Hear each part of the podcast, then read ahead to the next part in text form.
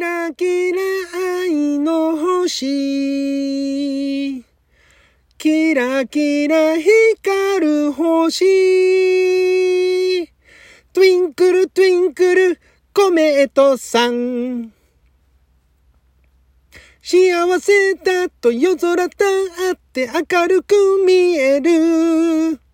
あなたのこと思い出すと眩しくなる。私の星をあげる。キラキラ星をあげる。あなたが好きだから。誰に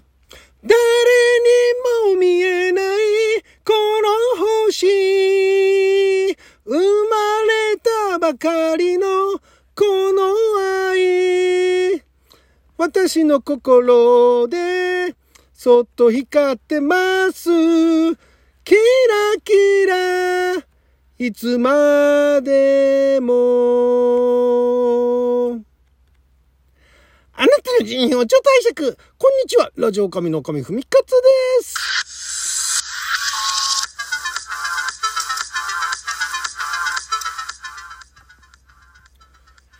今日は2023年、えー2月のお13日月曜日6曜は大安でございます。毎週月曜日は昔懐かしのテレビ漫画やテレビアニメ、特撮のオープニングやエンディングをアカペラで歌って歌のリハビリをするアニトク歌ビリテーションのコーナーをお届けしておりますが、今回もリハビリとか全く関係なくちょっと歌えるだけ歌ってみました。頑張りました今回も。1978年版のね、大場久美子さん版のコメットさん。これはね、まあ当時のね、当時のちびっ子たち、まあ大人も見てたっていう話ですけどね、あの大場久美子さんが出てましたからね、えーはご存知だと思うんですけれども、もともとこのコメットさんっていうのは、そのアメリカのあのメリー・ポピンズですね、私の大好きなジュリー・アンドリュース主演のメリー・ポピンズ、メリー・ポピンズあのリメイク版も作られましたけれども、えーそれをヒントとして、えー宇宙からやってきたヒロインのコメットさんが、えー地球で、えー魔法を使ってなんかいろんなことを解決していくっていうそういうコンセプトがあまあ1作目第第1期第2期って言われてるらしいんですけども第1期は1967年なんですね。67年だから私が生まれた年なんですけどもその時はここね由美子さんが主演ででこのね1967年版はほとんど見たことがないんですけどもなんかあのビデオかなんかでもちょろっとしか見たことないんですが今見るとすごいんですよ出演してる人が。ここね由美子さんも、まあ、当時めちゃくちゃあの有名な女優さんではあったんですが、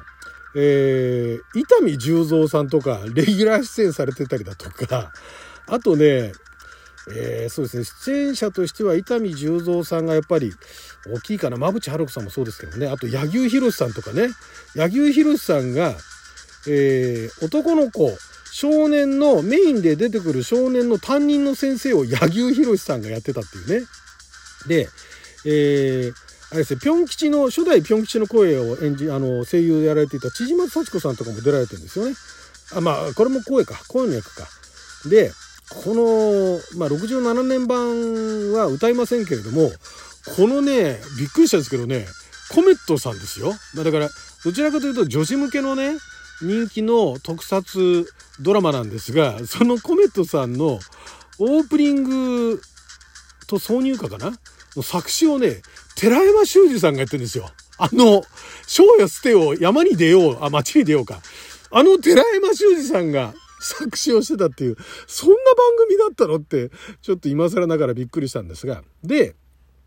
えーそれが1978年、何がきっかけなのか知りませんけれども、まあ、ブラザー劇場っていうのがずっとあったんですね。このあの TBS の枠かななんかで、えっ、と、月曜の7時半から8時っていうね、30分のブラザー劇場っていうのがあって、えーブラザー劇場の第19作目として、えーこの第2期のコメットさんが作られたと。第1期はあれなのかなブラザー劇場の5作目なんだ。1作目ってわけじゃないんだな。まあそうなんですけども。で、ブラザー劇場はこのコメットさんで終わりらしいんですが、えー主演演じていたのが、大場久美子さんですね。大場久美子さんはね、なんだろうなあの人は、なんだろう、メインは何だろう、女優かな歌手かなあの、私が子供の頃、歌手で結構、あのー、ね、いろんな歌を歌われてて、子供心に、うん、アイドルって、あ、そうなんだ、みたいなね。アイドル的な扱いでしたよね。あの、歌唱力というよりも可愛らしさみたいなね。いうところを売りにしていて、今、大場久美子さん、心理カウンセラーとかもやられてるんですよね。で、えっ、ー、と、まあ、女優業、女優業も結構まあやられていたんですが、女優業もまあ、後半になると結構あの、なんか、なんていうんですかね、まあ、ザ女優みたいな感じになってたのかもしれないですけど、このコメットさんの頃は子供心に、アイドルはこれでいいんだみたいなね。生意気な子供でしたけれどもね。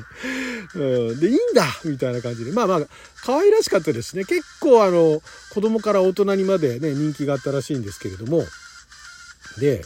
この、大場久美子さん版のコメットさんで、これがね、まあ、だから第2期はコメットさんの視点からドラマが描かれるらしいんですけれども、ちょっと今のウィキに書いてるざっとあらすじみたいなものを読み上げますと、乙女座の女の子コメットは、星の学校の卒業試験として行われる研修旅行出て、もう、もう、もう序盤から突っ込みどころ満載なんですよ。あの、宇宙からやってきたんだけど、乙女座の女の子なんだみたいなね。乙女座から来たんですかみたいな。よくわかんないけど、えー、星の学校の卒業試験として行われる研修旅行で、滞在先に選んだ星で一番美しいものを探すことという課題のため、UFO に乗って地球にやってきたっていうね。で、沢野家の家政婦として働きながら、時にはバトンで魔法を使って UFO や星のお母さんから暗黙の知ったや激励を受けつつ人間同士の触れ合いの中で美しいものを見つけていくと。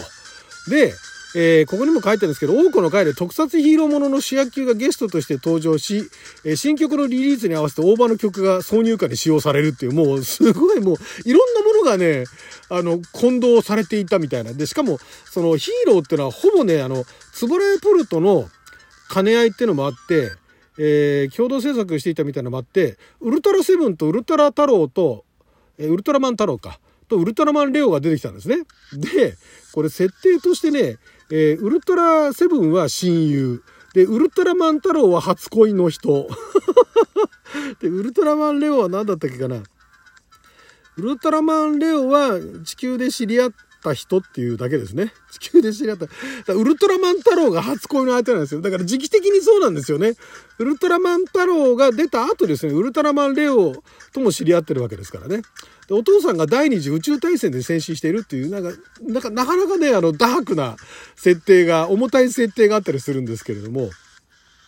これがね、ちょっと別にあの、無理して高音歌わなくてもよかったんですが、なんかあの、自分のあの、キーにね、合わせて歌っても面白くないなと思いまして、頑張ってね、原曲キーになんとか近づけようと。まあいいですよ。大場久美子さんの歌、あの、改めてね、オリジナル聞きましたけどね、今だったらなんか可愛いなって思いますね。もう丸くなりましたね。当時子供の頃はちょっととんがってましたけどね。えー、これがね、すごいですよ。コメットさん、だから78年でしょ ?78 年前後。だから今、40代後半から50代前半あたりの子たちが一番あれですよね。ドンピシャ世代ですよね。で、その上の、その頃も、だからコメントさんやってた頃、もう働いてた人も、なんか仕事で疲れて帰ってきた時にコメントさん見るとなんかあの、癒されるみたいなもう当時あったらしいですけどもね。ななんか、なんかいろいろな、いろいろな過去方面になんか影響を与えていたらしく。で、その後コメントさんってアニメ版が出るんですよね。アニメ版コメットさんってのは出るんですけども、アニメ版コメットさんは、まあ、このね、あの、第1期、第2期ほどは話題にはならなかったんじゃないかなと。で、あと、横山ミステル先生が、えっと、一番最初のコメットさんの原画担当と。原作じゃないんですね。なんかあの、メディアミックスを当時からやってたみたいで、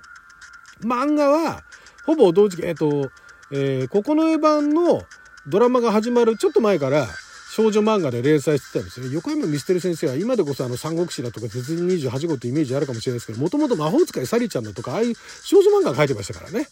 コメントさんもその流れで、週刊マーガレットで書いてたみたいですね。週刊マーガレットかな？まあ、マーガレット系列で書いてたみたいですよ。ね。あ、週刊マーガレットか。で書いてたようですね。はい。連載をしていたようなんですけども、これなかなかね、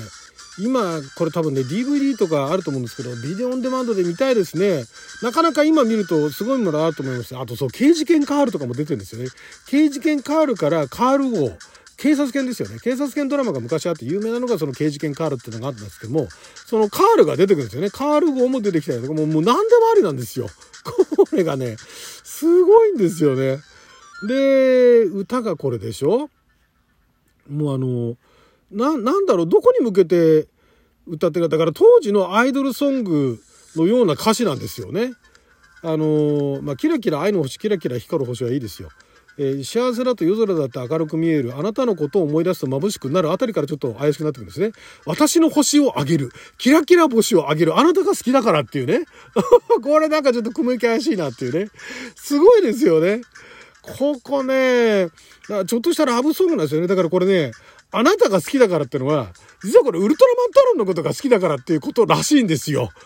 もうなんだかよくわかんないでしょ？で、この曲の話全然してませんでしたけれども、えー、作曲、作詞してるのが伊藤明さんですね。伊藤明さんは以前もあの紹介しましたけれども、もうあの、王猛烈のね、丸善石油の CM から、歌謡曲やらアニメソングやら有名なヒット曲の作詞を結構されてる方でいらっしゃいますしでこの大場久美子版のコメットさんの作曲は平尾正明さん。で編曲が萩田光雄さんというねもうそうそうたるメンバーが手掛けてると。もうアイドルソングかっていう感じですよね。当時のアイドル歌謡曲みたいなねノリで作られてましたからね。曲はかっこいいんですよ。もうこれがまたね、憎いことのにね、もうそこら辺もね、原曲もぜひ聴いていただきたい。あなたが好きだから、ちゃんちゃんちゃんちゃらんってとこがすんげえかっこいい。ここ聴いていただきたいですね。はい、ということで12分間の貴重なお時間いただきありがとうございました。それじゃあまた。